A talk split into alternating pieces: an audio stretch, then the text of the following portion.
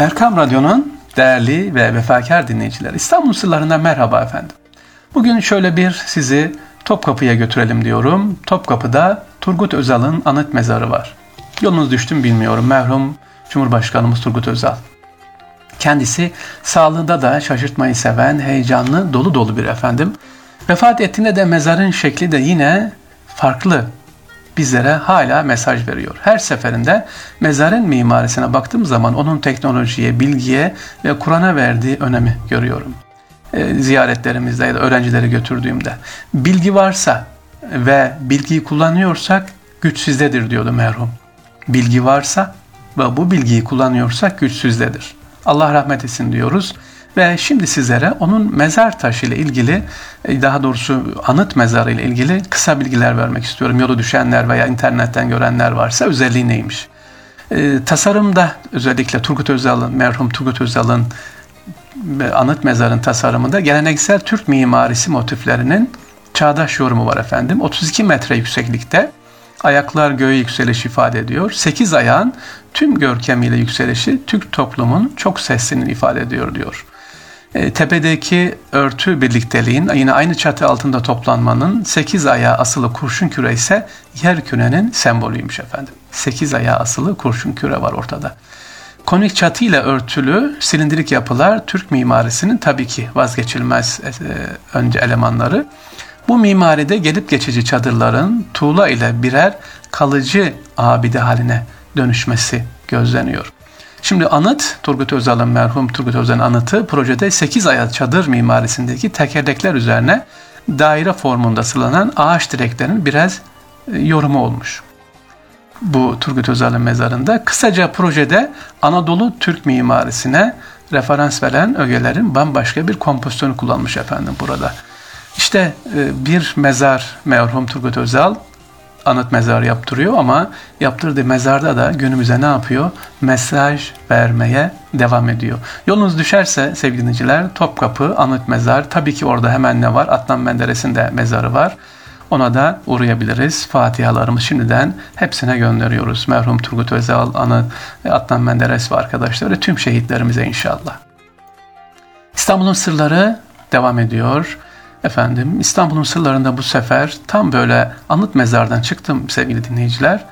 Yerini bilmiyordum. Merhumu tanırım. Şimdi biraz sonra anlatacağım merhumu tanırım ama yerini bilmiyordum. Aa bir mezar gördüm. Üzerinde Nusret Çolpan yazıyor. Nusret abimiz. Çok iyi tanırım kendisini. Türk minyatür sanatçısı ve mimar. Nusret abi. Onun mezarını gördük. O kadar sevindim ve tabii hüzünlendim de çünkü kendisiyle tanışırdık. Gençlere çok eğitimler verdi Nusret Çolpan abimiz. O hem gönüllere hem de İstanbul'a iz bırakan bir abimiz merhum Nusret Çolpan abimiz. 35 yıl minyatürde çalışıyor kendisi. E, sanatçının yurt içinde ve yurt dışında değişik koleksiyonlarda yaklaşık 300 eseri bulunuyor efendim. Nusret abimizin, Nusret Çolpan'ın e, çalışmaların büyük bölümün İstanbul'un çeşitli bölgelerinde minyatür çalışmalarını görebilir. Özellikle havalanına gittiğiniz zaman eski Atatürk Havalanı'na gittiğimiz zaman orada görürsünüz havalimanına. E, son durakta İstanbul'un bazı metrolarında da yine Nusret abimizin kendi el eserlerini görebilirsiniz. Tekrar ediyorum 35 yıl minyatür çalışan sanatçının Yurt içinde yurt dışında değişik koleksiyonları var. 300 eseri var Nusret Çolpan abimizin. Nerelerde var? Şu eserler çok önemli. Özellikle Fransa Devlet Başkanı Jacques Chirac'da var. Rusya Devlet Başkanı Vladimir Putin'de var. Ee, Santa Barbara Müzesi'nde var. Wall Street Journal'de var. Genelkurmay Başkanlığı'nda, Türkiye Cumhuriyeti Dışişleri Bakanlığı'nda ayrıca yeni açılan İstanbul Metro İstasyonları, Hava Kuvvetleri 2. Anajet Üssü, Ha Diyanet İşleri Başkanlığı ve Kadir Üniversitesi Cibali Kampüsü'nde Nusret abimizin eserlerini görebiliriz. Ne eseri yapıyordu Nusret abimiz? Nusret Çolpan minyatür. Osmanlı minyatür, Osmanlı dönemini bize minyatürlerle, daha doğrusu kısa kısa filmlerle diyelim anlatıyor kendisi. E, aynı zamanda Nusret abi Dubai'de, Yunanistan ve Tayland'da büyük boyutta Çin üzerine yapılmış çalışmaları da sergilenmiş var efendim. Allah rahmet etsin. Kendisi 31 Mayıs 2008 günü aramızdan ayrılmıştı. Allah rahmet etsin diyoruz Nusret Çolpan abi. Kimdi kendisi? Tekrar edelim. Kubbede yine hosseda bırakan, gönüllere hem de İstanbul'a iz bırakan Nusret Çolpan, minyatür sanatçısı. Onu anlatıyoruz efendim. Allah rahmet etsin. Devam ediyoruz sevgili dinleyiciler. Şimdi sizlere yine bir İstanbul'da eser bırakan, iz bırakan birini anlatacağız. Mukaddes emanetleri İstanbul'a gönderen paşayı anlatacağız. Medine müdafi Fahrettin Paşa. Evet, Peygamber sallallahu aleyhi ve sellem Efendimiz'e ait olan mübarek eşyaların İngilizlerin eline geçmesini engelleyerek İstanbul'a gönderiyor Fahrettin Paşa. 1868 yılında Rusçuk'ta doğuyor. İşte onun mezarını efendim ziyaret ettik. Rumeli Hisarı'nda mezarı. Aa baktık orada Fahrettin Paşa. Ee, şimdi kısa bir bilgi vereceğim onun hayatıyla ilgili. Sonra Mekke günlerini anlatacağız. Fahrettin Paşa Çatalca savunmasında büyük başarı elde ediyor. Edirne'nin geri alınmasında büyük rol oynuyor. Ve ardından tabii ki bütün Dünya Savaşı'nda çeşitli vazifelerde bulunuyor efendim. Mekke günlerinde ise kendisi Mekke Şerifi Hüseyin ayaklanma hazırlığına başlayınca Fahrettin Paşa Medine'ye gönderiliyor. Medine'ye vardıktan sonra tedbirler aldı ve Fahrettin Paşa'nın aldığı bu tedbirler sayesinde İsyancılar Medine karakollarına saldırırken geri püskürtüldü. Ancak daha sonra Mekke valisi Musa Galip Paşa'nın tedbirsi nedeniyle asiler merkezleri ele geçirmiş.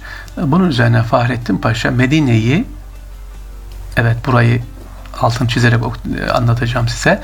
Fahrettin Paşa Medine'yi 2 yıl 7 ay boyunca müdafaa ediyor. Bakın Medine 2 yıl 7 ay boyunca kolay değil efendim.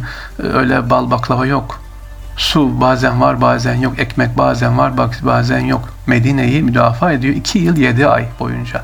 İmkanların kısıtlı yapamam dememiş. Sadece verilen görevi samimi, e, şuurlu bir şekilde yerine getirmiş.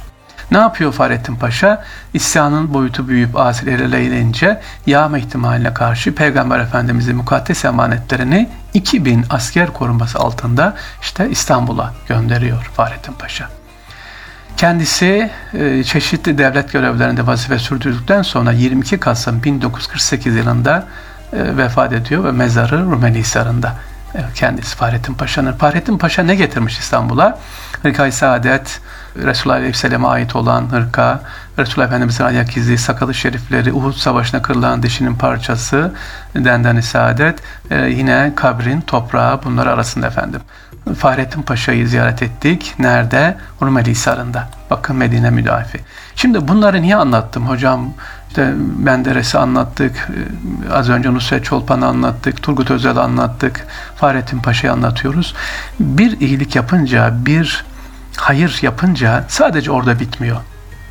Yıllar geçse de hatırlanıyor. Siz görmeseniz böyle yolunuz düşüyor. Ben bilmiyordum Fahrettin Paşa'nın Rumeli Hisarı'nda olduğunu. Rumeli Hisarı ziyaretine gittiğince aa Fahrettin Paşa'yı gördük ve şimdi hayırla yad ediyoruz. Hepsini efendim.